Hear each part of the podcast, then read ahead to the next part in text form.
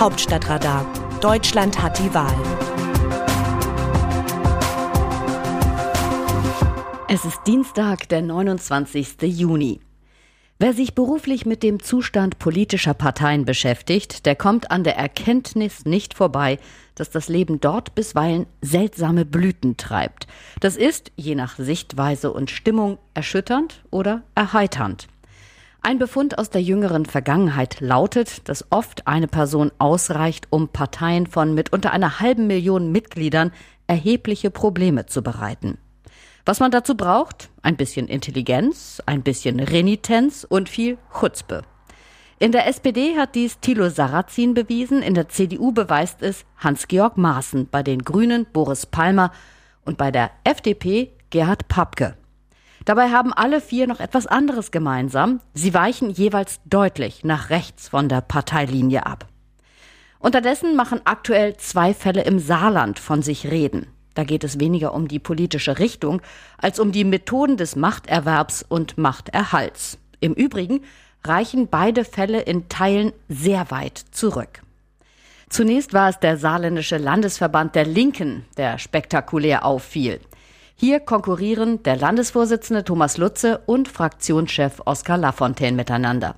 Lutze, der in Brandenburg geboren wurde, in Sachsen aufwuchs und 1991 zum Studium nach Saarbrücken kam, wird vorgeworfen, vor der Bundestagswahl 2017 für 50 Euro das Stück Stimmen gekauft und sich so Platz 1 der Kandidatenliste gesichert zu haben. Ein weiterer Vorwurf lautet, der 51-Jährige habe Unterschriften gefälscht, um das Votum von eigentlich nicht stimmberechtigten Mitgliedern gültig zu machen. Die Staatsanwaltschaft Saarbrücken ermittelt. Als Lutze nun erneut auf Platz 1 der Kandidatenliste für die bevorstehende Bundestagswahl gewählt wurde, sagte Lafontaine, dieser könne nicht unterstützt werden. Das wiederum wurde von der linken Spitze in Berlin als Boykott der eigenen Partei wahrgenommen.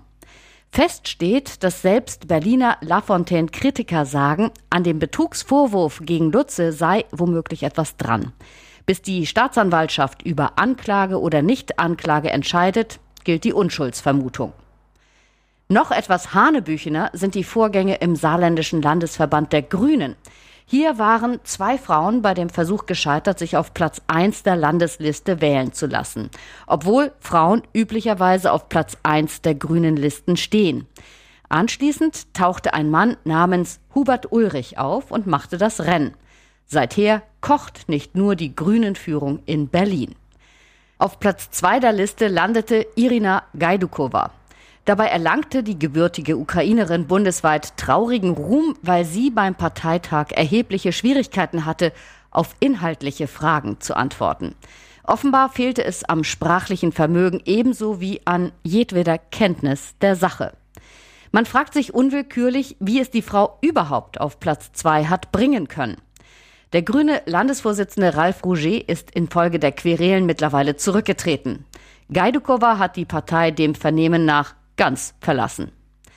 Nur die zentrale Figur, Hubert Ulrich, will nicht weichen. Dabei ist er alles andere als ein unbeschriebenes Blatt. So stand bereits 1999 in der Tageszeitung, Ulrich und seinem damaligen Landtagskollegen Andreas Pollack sei nach einer Kassenprüfung vorgeworfen worden, Beträge in Höhe von bis zu 100.000 Mark nicht an die Partei abgeführt zu haben.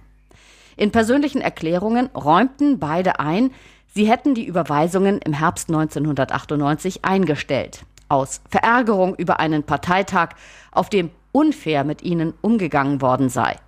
Die Taz schrieb, Ulrich war da gerade der lukrative Verkauf von Autos nachgewiesen worden, die er zuvor mit Rabatten für Landtagsabgeordnete erworben hatte. Pollack wurde erwischt, als er Badematten klauen wollte. Gegen Ulrich ermittelte seinerzeit ebenfalls die Staatsanwaltschaft, stellte die Ermittlungen aber ein. Zehn Jahre später zitierte die Taz den damaligen grünen Europaabgeordneten Daniel Cohn-Bendit gleichwohl mit den Worten, der Ulrich ist ein Mafioso.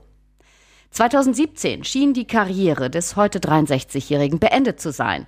Damals hatten die saarländischen Grünen den Wiedereinzug in den Landtag zum zweiten Mal verpasst. Er legte den Landesvorsitz nieder, doch jetzt ist Ulrich mit einer starken Hausmacht seiner Heimat Saarlouis ausgestattet plötzlich wieder da. Und wieder können die Bundesgrünen wenig tun. Nimmt man die Eindrücke aus dem linken und dem grünen Landesverband zusammen, so drängt sich der Eindruck auf, als gingen die Uhren im Saarland anders. Tatsächlich wurde das Bundesland erst 1957 in die Bundesrepublik eingegliedert. Zwischen Berlin und Saarbrücken liegen 724 Kilometer, zwischen Paris und Saarbrücken sind es nur knapp 400. Die kulturelle Nähe zu Frankreich ist nicht zuletzt deshalb offenkundig. Französisch mutet auch die saarländische Redewendung an, Hauptsache gut gess, geschaff han mir schnell. Hauptsache, wir haben gut gegessen, die Arbeit ist schnell gemacht. Die augenblickliche Repräsentanz des Saarlandes auf der Berliner Kabinettsbank ist derweil beachtlich. Außenminister Heiko Maas, SPD, kommt ebenso von dort wie Wirtschaftsminister Peter Altmaier, Hauptsache gut Guess. Und Verteidigungsministerin Annegret Kramp-Karrenbauer, beide CDU. Und noch einer wurde im Saarland geboren, der spätere Staats- und Parteichef der DDR, Erich Honecker, ein bekannter Lafontaines. Die grundseriösen Maas, Altmaier und Kramp-Karrenbauer sprechen gegen den naheliegenden Anschein, als sei der Hang zum Unredlichen im kleinräumigen Saarland typisch. Eher ist es wohl so, dass das Kleinräumige jenen Chancen gibt, die schon mal krumme Wege gehen.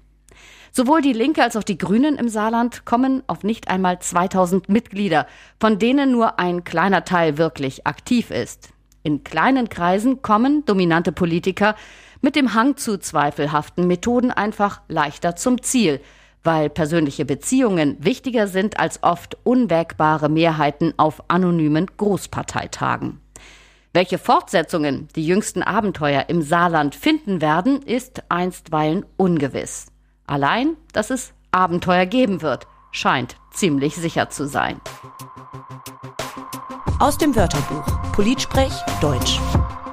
Ich denke, dass nach 16 Jahren Angela Merkel die Bürgerinnen und Bürger mündig genug sind, ihre Entscheidung zu treffen, wen sie als Kanzlerin oder Kanzler wollen. Angela Merkel, Bundeskanzlerin. In der vorigen Woche stellte sich Kanzlerin Angela Merkel im Bundestag den Fragen der Abgeordneten. Es war vermutlich die letzte Befragung dieser Art, bevor die 66-Jährige in Rente geht. Bei der Gelegenheit wollte die grüne Parlamentarierin Ulle Schaufs wissen, ob es nicht auch Merkel gut fände, wenn nach ihr wieder eine Frau ans Ruder käme. Die Antwort ließ tief blicken. Kann sein, dass die Kanzlerin sich im ersten Moment geärgert hat. Immerhin war Schaufs Frage ja nichts anderes als die verklausulierte Bitte, doch ein Plädoyer für grünen Kanzlerkandidatin Annalena Baerbock abzugeben. Vielleicht hat Merkel also gedacht, für wie blöd halten die mich? Gesagt hat sie aber etwas anderes, nämlich, ich denke, dass nach 16 Jahren Angela Merkel die Bürgerinnen und Bürger mündig genug sind, ihre Entscheidung zu treffen, wen sie als Kanzlerin oder Kanzler wollen. Dabei lächelten sowohl Frau Schaufs als auch Frau Merkel. Nein, eine Werbung für Baerbock war das noch nicht, aber eine Abfuhr war es auch nicht. Das Lächeln im Gesicht der Kanzlerin und die moderate Wortwahl lassen eher auf ein gerüttelt Maß an Sympathie schließen – für die Grünen und für die etwaige Nachfolgerin. Wie sehen andere Nationen Deutschland?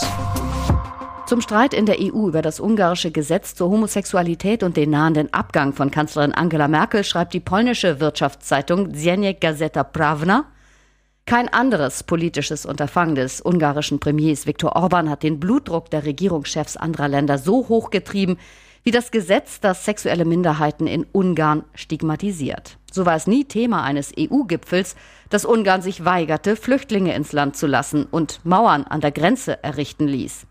Die EU-Spitzen schwiegen auch, als klar wurde, dass Ungarns Regierungschef EU-Gelder verwendete, um ein Oligarchensystem zur Unterstützung seiner Regierung zu schaffen.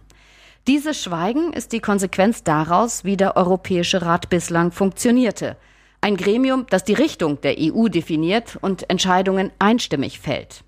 Die größte Kämpferin für dieses Modell ist Bundeskanzlerin Angela Merkel. Für ihren Kompromisskult wurde sie oft genug kritisiert. Nun war dies der letzte EU-Gipfel mit Merkel vor der Bundestagswahl im September. Es ist möglich, dass gemeinsam mit Merkels Abgang auch die Konsensatmosphäre unter den EU-Regierungschefs Geschichte wird. Aber in Anspannung und Streit wird es schwierig mit der Einstimmigkeit.